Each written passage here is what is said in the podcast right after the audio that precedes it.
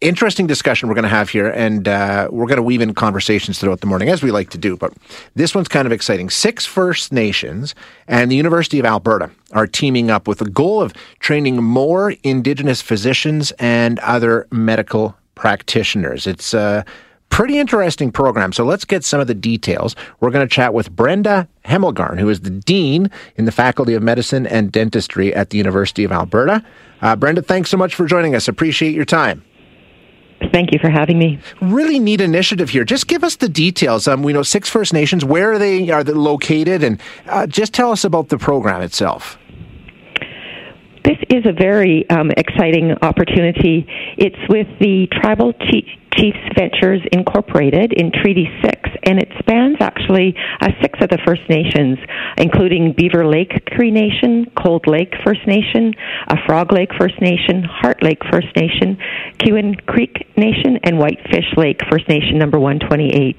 So those are the six First Nations um, that uh, that we are collaborating with through this uh, memorandum of relational understanding that was signed on Wednesday. Yeah, and Brenda, we talk a lot about the Truth and Reconciliation report and the recommendations that were made in it, and this actually is one of them. This is actually working towards truth and reconciliation in this country, right?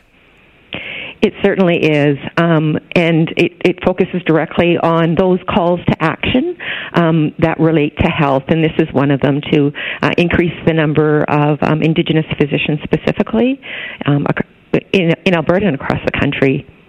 Um, tell us how it works. You know, uh, it's it's not just doctors, but it's it's healthcare practitioners, dentists, all sorts of different opportunities. But how how when the rubber meets the road and the program gets like, how does it actually work to to create more Indigenous healthcare practitioners? It really is um, a path. We call it a, a pathway pro- program um, because you have to start um, in the schools. You have to start in the high schools. Uh, you have to start before uh, individuals and encourage them to to apply and, and support them in the university setting, um, and then support them um, as they undertake their training, uh, apply for admission to medical school, and then undertake their training in medical school. So it truly is a pathway that starts um, early on in um, in an individual's life.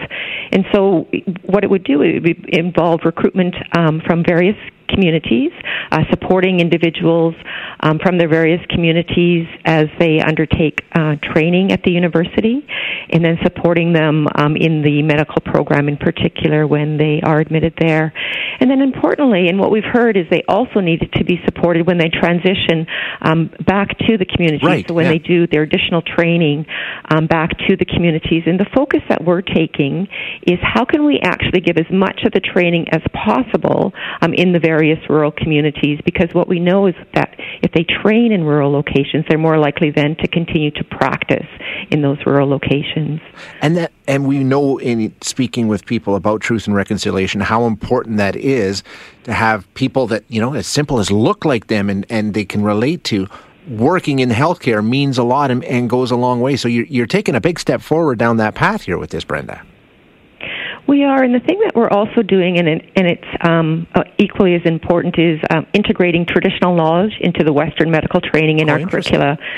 So we're also taking a look at our curricula and, and ensuring that it's um, what we call decolonized, um, and that it is, uh, um, you know, it takes into account some of that traditional knowledge as well. And it's not just um, the Indigenous learners. We have to educate all of our learners about the importance of culturally safe care in combating um, anti-Indigenous racism. So it's it's a broad focus that we're taking as well for all of our learners. What's the ultimate goal here? I mean, I know you're just getting started and we're at the early stages, but in terms of, are you putting numbers on it or anything, or is, or is it just sort of we're going to get this pathway established?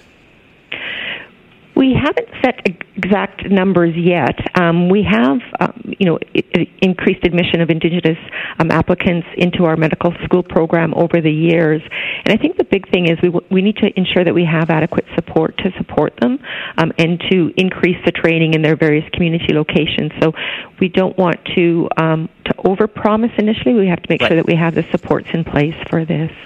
Makes perfect sense. Brenda, thank you so much for your time today and uh, sharing a little information about this program. I appreciate it. Yeah, thank you again. I appreciate that. That is Brenda Hemmelgarn, who is the Dean, Faculty of Medicine and Dentistry at the University of Alberta. Pretty interesting program.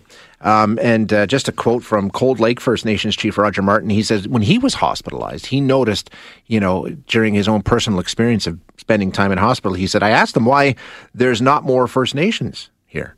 Said, I saw all diversities, the mosaic of Canada, but it would be nice to see our own First Nations people in this healthcare facility, in this work.